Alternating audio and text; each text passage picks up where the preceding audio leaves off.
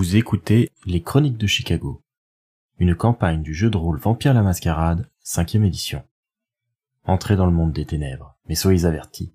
C'est un univers aussi violent qu'impitoyable, et nos joueurs y incarnent des monstres de la nuit qui pourraient être amenés à commettre de sinistres actions. Ce podcast se destine donc à une audience adulte.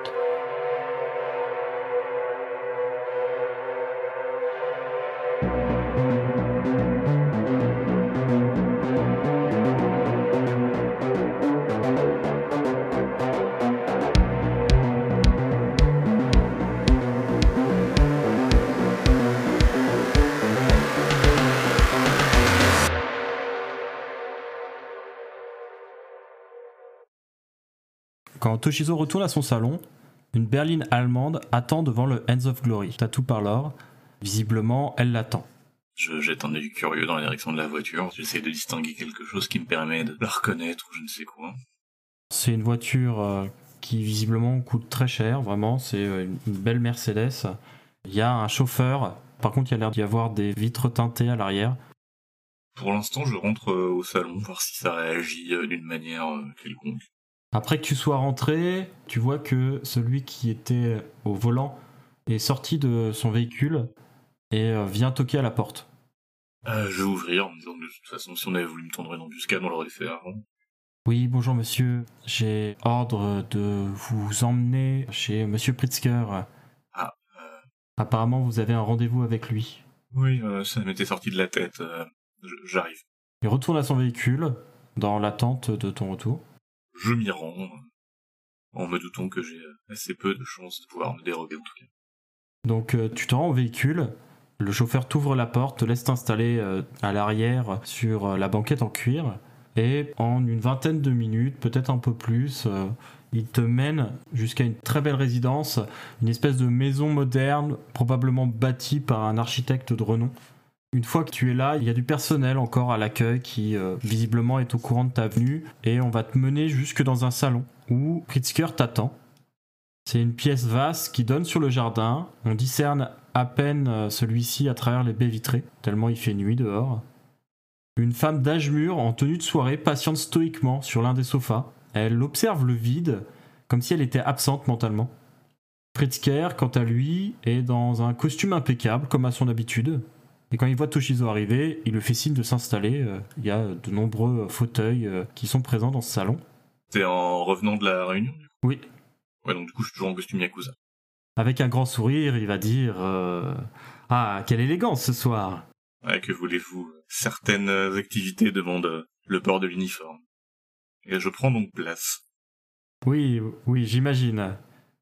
Alors, comment s'est passé ton petit tour avec les Knights A priori plutôt bien. Je ne savais pas que vous vous intéressiez à cette situation. Oh, mon petit Kenneth. Tu sais très bien que je m'intéresse à toutes ces affaires de gang. Après tout, euh, c'est une des raisons pour lesquelles je t'ai étreint. Aux dernières nouvelles, je n'avais toujours pas eu d'explication précise euh, sur ce qui vous a motivé dans cette affaire. Je t'imaginais un peu plus euh, perspicace. Euh, tu as maintenant ton oncle dans la poche, grâce à moi. Il a fallu te forcer un petit peu la main, bien sûr, mais maintenant que c'est fait, je pense que tu ne reviendrais pas en arrière. Et puis, euh, il y a aussi euh, ce domaine à Gary. euh, C'était intéressant pour moi de t'avoir dans les parages. Je n'ai jamais dit que je n'avais pas de théorie, simplement aucune certitude. Bon, en tout cas, qu'est-ce qu'a donné ta petite entrevue avec euh, ces petits voyous? Euh, il semblerait que la situation entre les Knights et les 45ers soit apaisée. Il nous reste à effectuer le reste des négociations. Hmm. Ah, c'est un peu embêtant. hein. Moi, je comptais beaucoup sur euh, leur dispute euh, pour euh, faire flancher les prix du marché. hein. Je l'avais dit, je l'avais dit. je n'étais pas au courant de cette entreprise spécifique. Ça n'en est qu'une parmi d'autres. hein. Mais justement, je compte maintenant te faire un petit peu plus entrer dans mes affaires. J'ai pu voir que tu t'épanouissais, entre guillemets, sur ce domaine de Gary. Maintenant, il faut comprendre pourquoi et euh, quel objectif on met à ta position là-bas. Je continue de l'écouter euh, patiemment. Vois-tu, comme j'ai déjà pu te le dire, je suis ce qu'on appelle un autarchis, c'est-à-dire que je ne suis pas un anarque et la Maria ne me reconnaît pas comme l'un des leurs. C'est une situation assez précaire, tu peux le concevoir. Cependant, il se trouve que on m'a proposé d'enfin pouvoir intégrer la Camarilla et la cour de Chicago.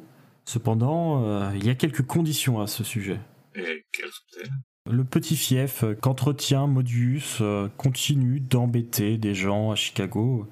J'aimerais bien que euh, soit Gary soit englobé dans la Camarilla de Chicago pour devenir une simple marche un peu extérieure, soit que le domaine euh, soit abandonné euh, complètement et qu'on n'entende plus parler de Modus, à vrai dire. Je pense que tu as pu voir que le prince, si on peut vraiment l'appeler ainsi, est un peu particulier. Je le prends vraiment pour euh, quelqu'un d'assez limité. J'avoue avoir été relativement surpris par son manque apparent de, compétences. Il a l'air relativement retrait par rapport à ce qui se passe sur son territoire et de ne pas en tout cas avoir le respect des membres les plus importants de sa cour. Je suis même surpris que le territoire soit encore euh, sous son contrôle si effectivement euh, ce qui transparaît euh, dure depuis longtemps. C'est étonnant en effet, et on peut vraiment se demander ce que ce prince de pacotille a à offrir que on ne pourrait pas offrir à sa place. Donc tu vois, ce serait probablement intéressant de trouver comment faire tomber euh, la pyramide euh, qu'il a bâtie euh, sur du sable pour ensuite s'assurer une position plus agréable à Chicago. Mes actions sont un peu limitées et c'est aussi pour ça que j'en suis venu à devoir manipuler des histoires de gangs assez médiocres. Vois-tu, le prince de Chicago a décidé à mon arrivée dans la région qu'en tant qu'autarkis, euh, je n'avais le droit de posséder aucun bien immobilier qui soit sur euh, le périmètre de la ville de Chicago.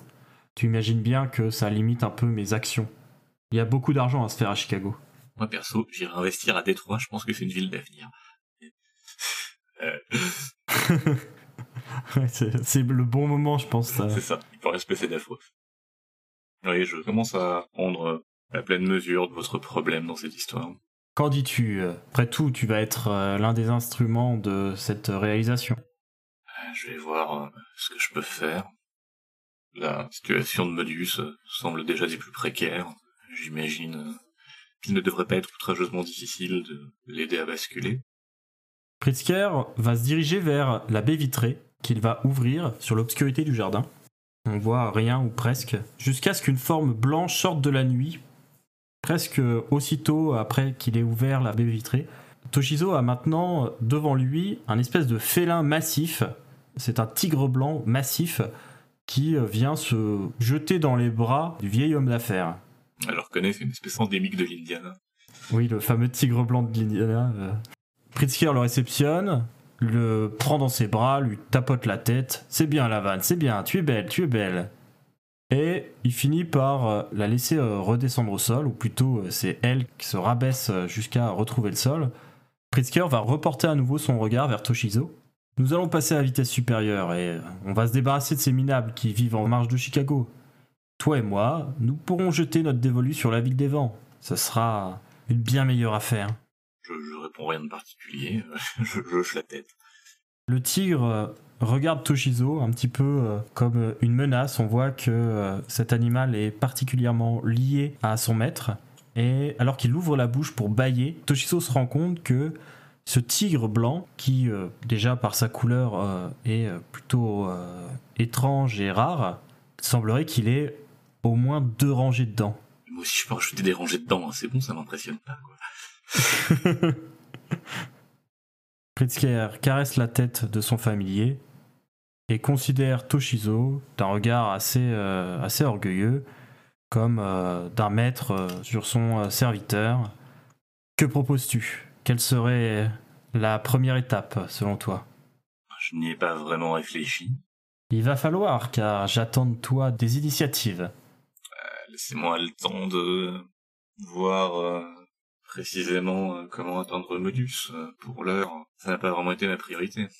J'étais plutôt occupé à sonder euh, et à voir comment se comportait la cour. Mais ces points faibles ne me sont pas particulièrement apparents.